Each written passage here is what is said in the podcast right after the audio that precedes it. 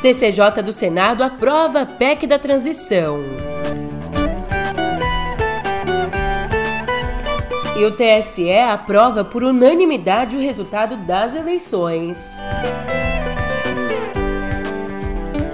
Por fim, mas não menos importante, lá fora, na Argentina, Cristina Kirchner é condenada a seis anos de prisão.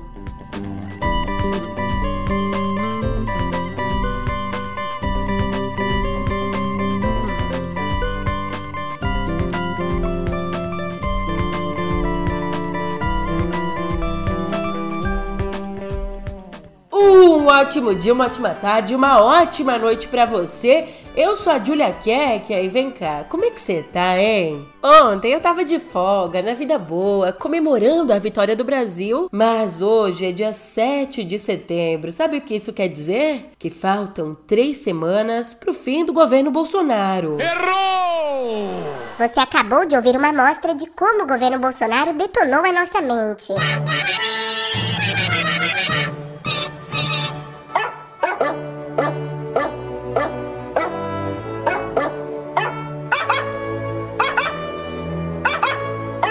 Eu quis dizer que hoje é dia 7 de dezembro. Enquanto isso, o novo governo não perde tempo não, ele trabalha duro para emplacar a PEC da transição, a PEC que ontem deu um passo importante.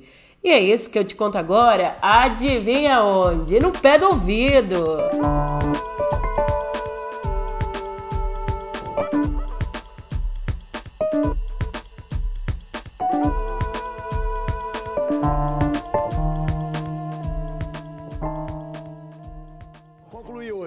é simbólico, é unanimidade. É, só a única alteração que foi solicitada, pelo que eu entendi, é a redução do recurso. 45 mais 23, está fechado. É isso. É isso. De 175 para 145. É isso. Mais dos 23 do superávit primário. Em votação, o relatório apresentado com a forma modificada do acordo. Em votação, havendo tratar, declaro encerrada a reunião. Por unanimidade, ontem a CCJ do Senado, a Comissão de Constituição e Justiça, aprovou a chamada PEC da Transição. A PEC que permite manter em 600 reais o valor do Bolsa Família que permite também dar um abono às famílias que têm crianças. A gente está falando aqui de um abono de 150 reais por criança de até 6 anos. Mas existem dois pontos importantes que sofreram mudanças.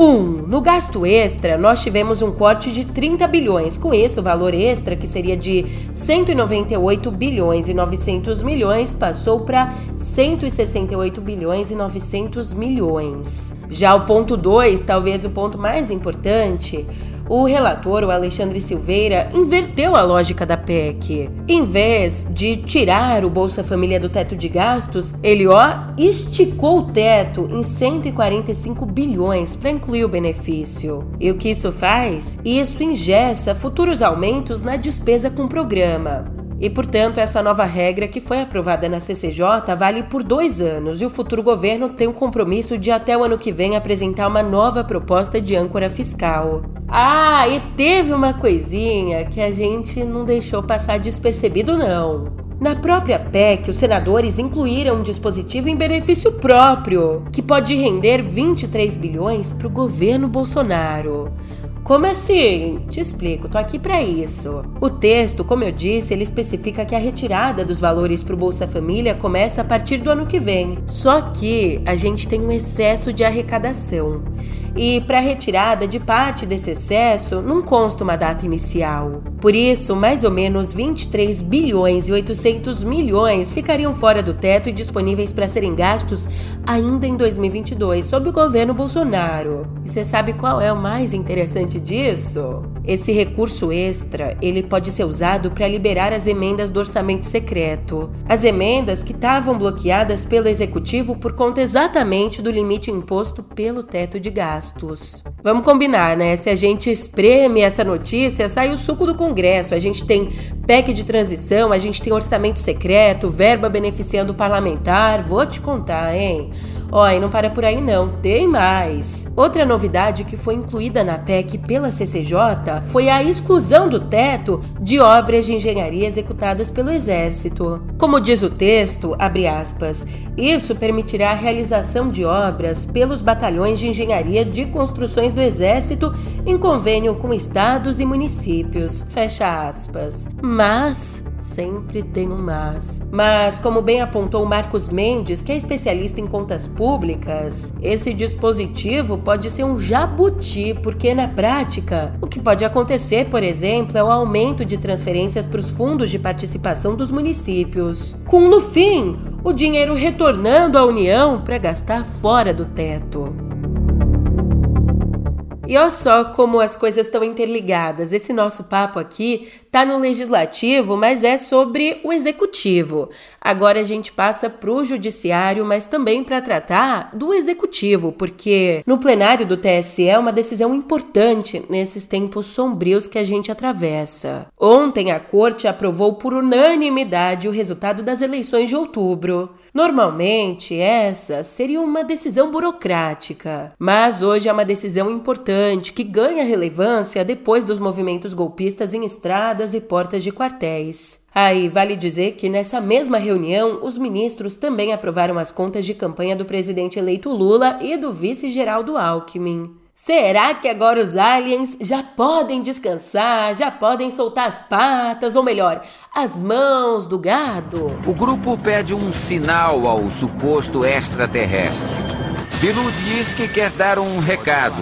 Qual a sua mensagem para a Terra, Bilu? Você conhecimento.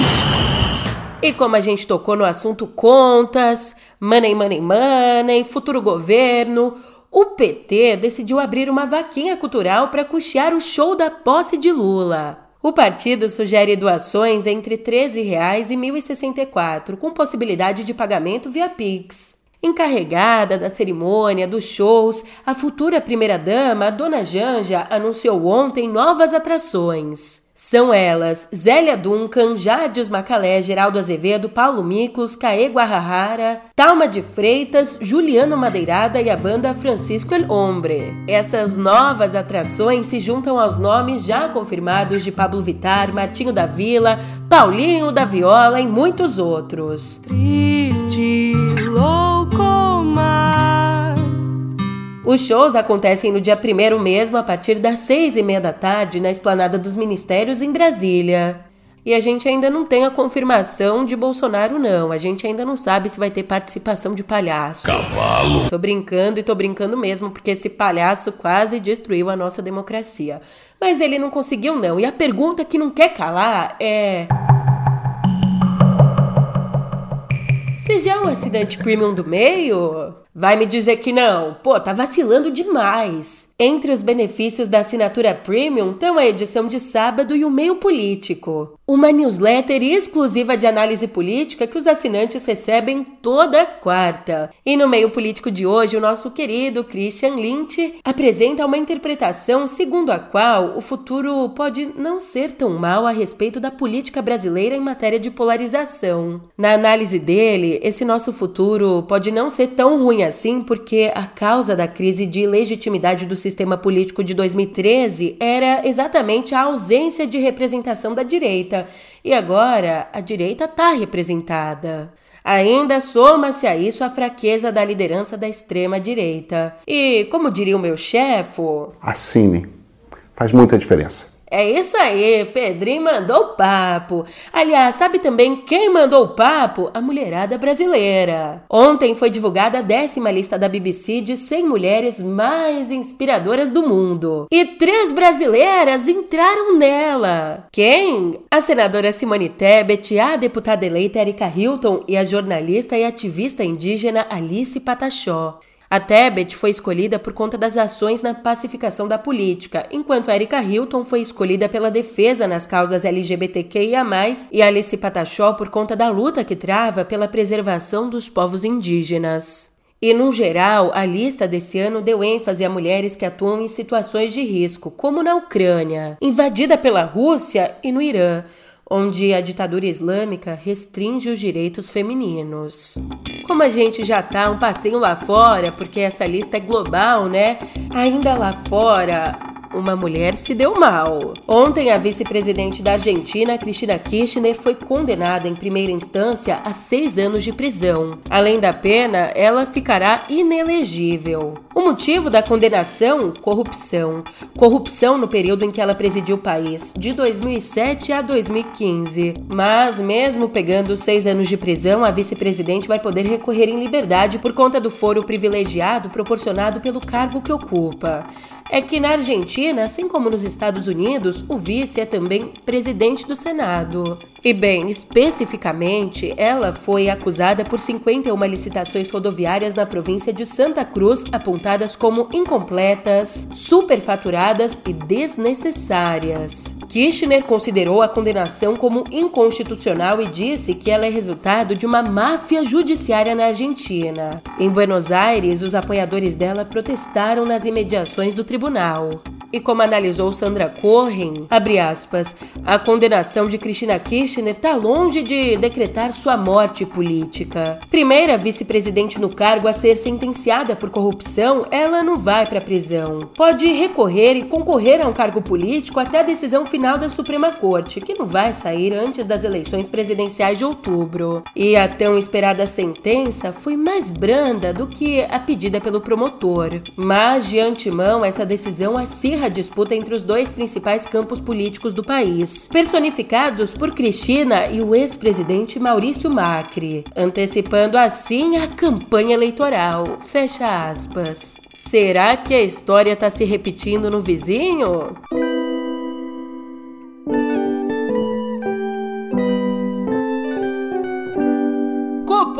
Copou! Projetado pelo arquiteto Oscar Niemeyer, o edifício Copan é um dos mais emblemáticos de São Paulo. Que isso, cara? Eu tô falando da Copa do Mundo, a Copa do Mundo. E com Cristiano Ronaldo na maior parte do tempo no banco de reservas, Portugal goleou a Suíça por 6 a 1 e agora chega às quartas de final da Copa. Gonçalo Ramos, o substituto do CR7, foi o nome do jogo a marcar três gols. Já a surpresa do dia foi o Marrocos, que derrotou a Espanha nos pênaltis por 3 a 0. Isso depois de um empate sem gols nos dois tempos. Agora o Marrocos vai disputar contra Portugal uma vaga inédita para um país africano nas semis. Aliás, um posicionamento importante. Depois da classificação para as quartas de final, os jogadores marroquinos posaram para uma foto em campo com a bandeira da Palestina. Lembrando aqui que a FIFA proíbe manifestações políticas nas competições que organiza, como a Copa, a maior dessas competições. Ainda no Catar, uma informação interessante: conhecimento, conhecimento. Durante essa Copa, o estádio 974 recebeu sete jogos e um público estimado em mais de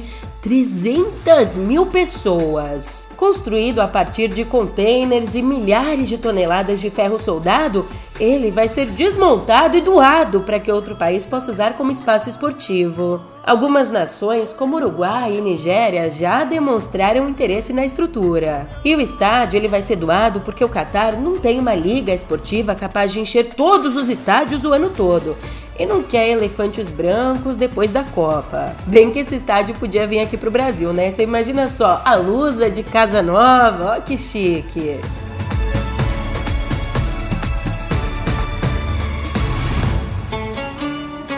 Enquanto isso, na União Europeia, nessa terça, foi aprovada uma lei que impede a compra de produtos ligados ao desmatamento. Com a nova regra, as empresas devem apresentar uma declaração mostrando que as próprias cadeias de suprimentos não têm relação com a destruição de florestas em nenhum lugar do mundo. Daí você imagina a madeirada aqui para o Brasil. É claro que o nosso país vai ser impactado com a medida, principalmente no comércio de carne bovina, soja, café, madeira e cacau, além de produtos derivados, como chocolates e móveis. E assim, o acordo já foi fechado. Mas a nova lei ainda precisa ser aprovada formalmente, passar pelos trâmites bonitinho, podendo entrar em vigor já nos próximos 20 dias. Do lado empresarial, as grandes empresas vão ter 18 meses para se adequar.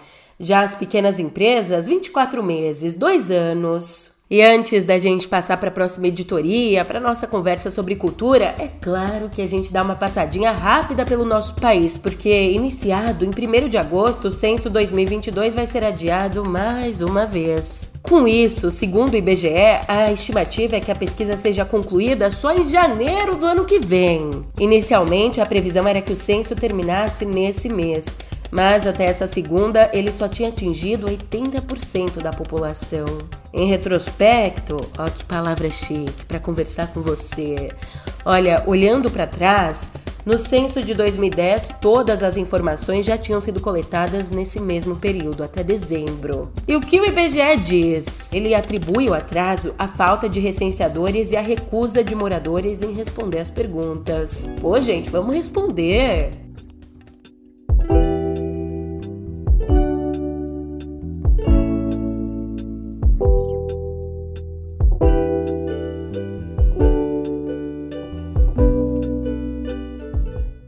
Fecha o olho rapidinho. Fecha o olho, é sério, tô falando sério. Fecha o olho e pensa em cowboys gays.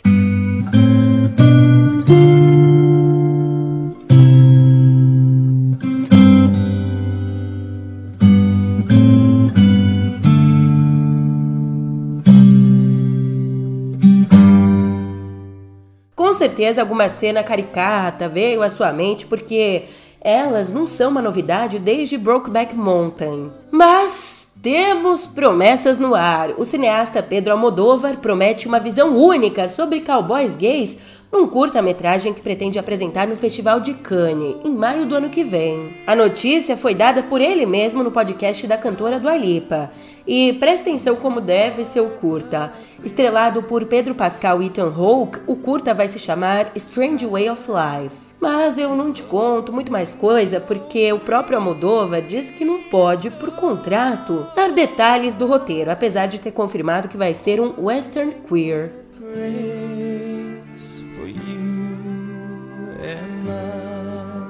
Dos telões às prateleiras, a cachorra-baleia acompanhou-o naquela hora difícil. Repousava junto à trempe, cochilando no calor, à espera de um osso. Provavelmente não o receberia, mas acreditava nos ossos, e o torpor que a embalava era doce. Mexia-se de longe em longe, punha na dor nas pupilas negras onde a confiança brilhava admitia a existência de um osso graúdo na panela, e ninguém lhe tirava essa certeza. Nenhuma inquietação lhe perturbava os desejos moderados. Às vezes, recebia pontapés sem motivo. Os pontapés estavam previstos e não dissipavam a imagem do osso. Um dos meus favoritos, que é também um dos maiores clássicos da literatura brasileira, Vidas Secas de Graciliano Ramos é a obra que vai encerrar a temporada de 2022 do Clube de Leitura CCBB. Dessa vez, quem vai falar sobre o livro é o escritor e jornalista José Castelo, e além dele, o encontro também vai ter a participação do ficcionista Luiz Antônio de Assis Brasil. Esse encontro acontece hoje às quatro da tarde no CCBB do Rio. A entrada é gratuita e você consegue retirar o ingresso no local mesmo.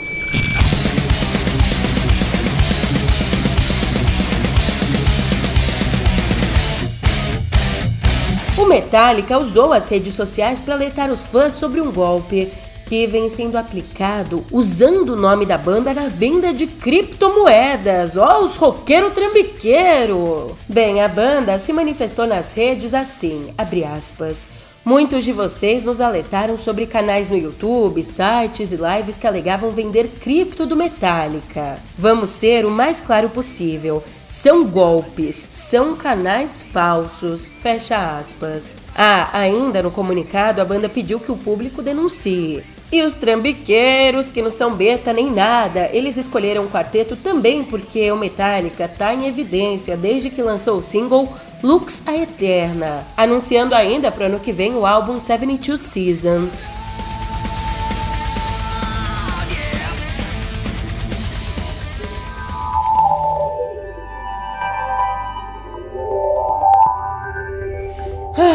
Alívio aqui em cotidiano digital, porque isso eu não preciso nem dizer, a tecnologia facilita muito a nossa vida.